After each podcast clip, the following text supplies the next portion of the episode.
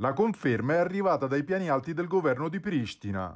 Giovedì scorso il Kosovo ha presentato domanda ufficiale per essere ammesso nel Consiglio d'Europa, l'organizzazione continentale impegnata nella protezione di diritti umani, democrazia e Stato di diritto. La tempistica della domanda non è casuale. Il Kosovo spera di ottenere luce verde dopo l'uscita di scena della Russia, tradizionale alleato della Serbia ed oppositore del riconoscimento internazionale di Pristina, che a metà marzo ha abbandonato il Consiglio appena prima di esserne espulsa per l'invasione dell'Ucraina. Con Mosca fuori dai giochi, il Kosovo spera di essere ammesso nell'organizzazione in tempi rapidi.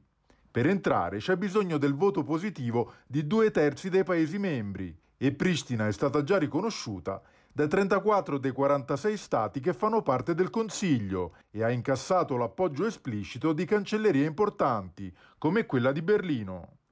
Ad essere contraria naturalmente è la Serbia, che non riconosce l'indipendenza dichiarata dal Kosovo nel duemilaotto e continua a ritenerlo parte del proprio territorio nazionale. Dopo la notizia della domanda di ammissione, il presidente serbo Aleksandar Vucic ha annunciato forti reazioni che non si limiteranno a qualche dichiarazione sui media. Secondo Vucic, con il suo tentativo di essere ammesso nel Consiglio d'Europa, il Kosovo avrebbe violato vari accordi con Belgrado. Da Pristina ribattono invece di avere tutte le carte in regola.